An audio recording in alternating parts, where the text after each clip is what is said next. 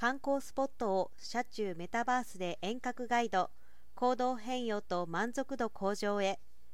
コンピュータにより作り出される 3D 仮想空間工事超越の宇宙を意味するメタバースが近頃熱いです。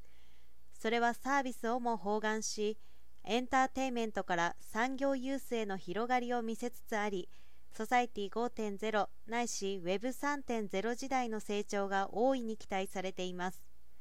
今年3月4日から11日突版印刷はモネと共同で時の住処の協力のもと観光施設までの移動車中において人気オンラインゲームのメタバース空間を活用し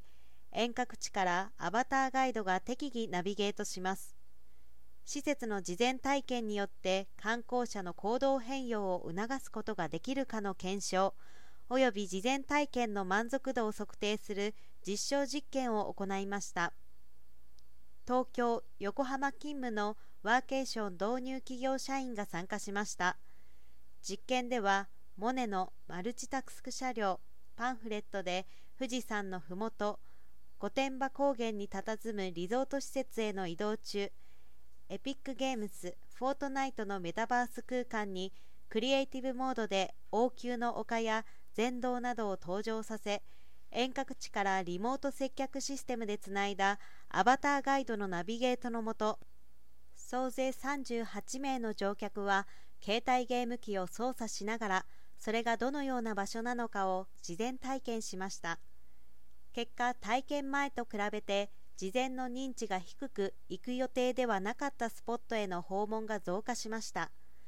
体験者の7割超が事前体験の満足度を10点満点中7点以上と回答し全体の満足度の平均は7.3点アンケート結果から満足度を構成する要因はメタバース上での観光施設の事前案内が最も高いことが分かったということです。同社は観光買い物スポーツ観戦などの移動を伴うあらゆるシーンにおいて